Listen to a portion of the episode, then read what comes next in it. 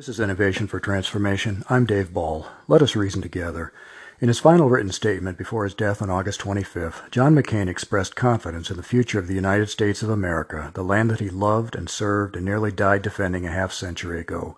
The Navy veteran, six term Arizona Senator, and former Republican presidential nominee encouraged his fellow citizens Do not despair of our present difficulties. We believe always in the promise and greatness of America. We'll get through these challenging times. We will come through them stronger than before. We always do. John McCain was a towering figure in politics. Although he was short of stature, he was a giant of a man on the national scene. I had the privilege of meeting him in 2006 at a religious liberty event in Washington, D.C. I was just an anonymous face in the crowd, and Senator McCain didn't know me from Adam, but he approached me after his keynote address, glanced at my name tag, shook my hand, and said, David, thank you for coming tonight. I was impressed by the words he spoke that night, but I was even more impressed by the man and the timeless ideals he represented and personified. Two years later, when Senator McCain ran for president, I registered as a Republican so I could vote for him.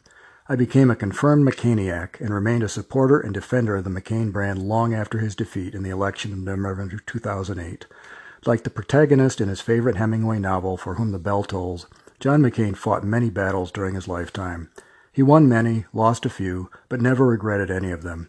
He could have died in the Vietnam War, but providentially he survived a plane crash and brutal internment in the Hanoi Hilton to become an American icon. He was unable to overcome his final adversary, but even as cancer depleted his body in the final year of his life, it failed to deplete his spirit. He died as he lived, a hero and a patriot. Many eulogies will be offered for McCain that are far more eloquent than mine, but as we mourn his passing, I also mourn the end of an era in American politics and perhaps in our culture.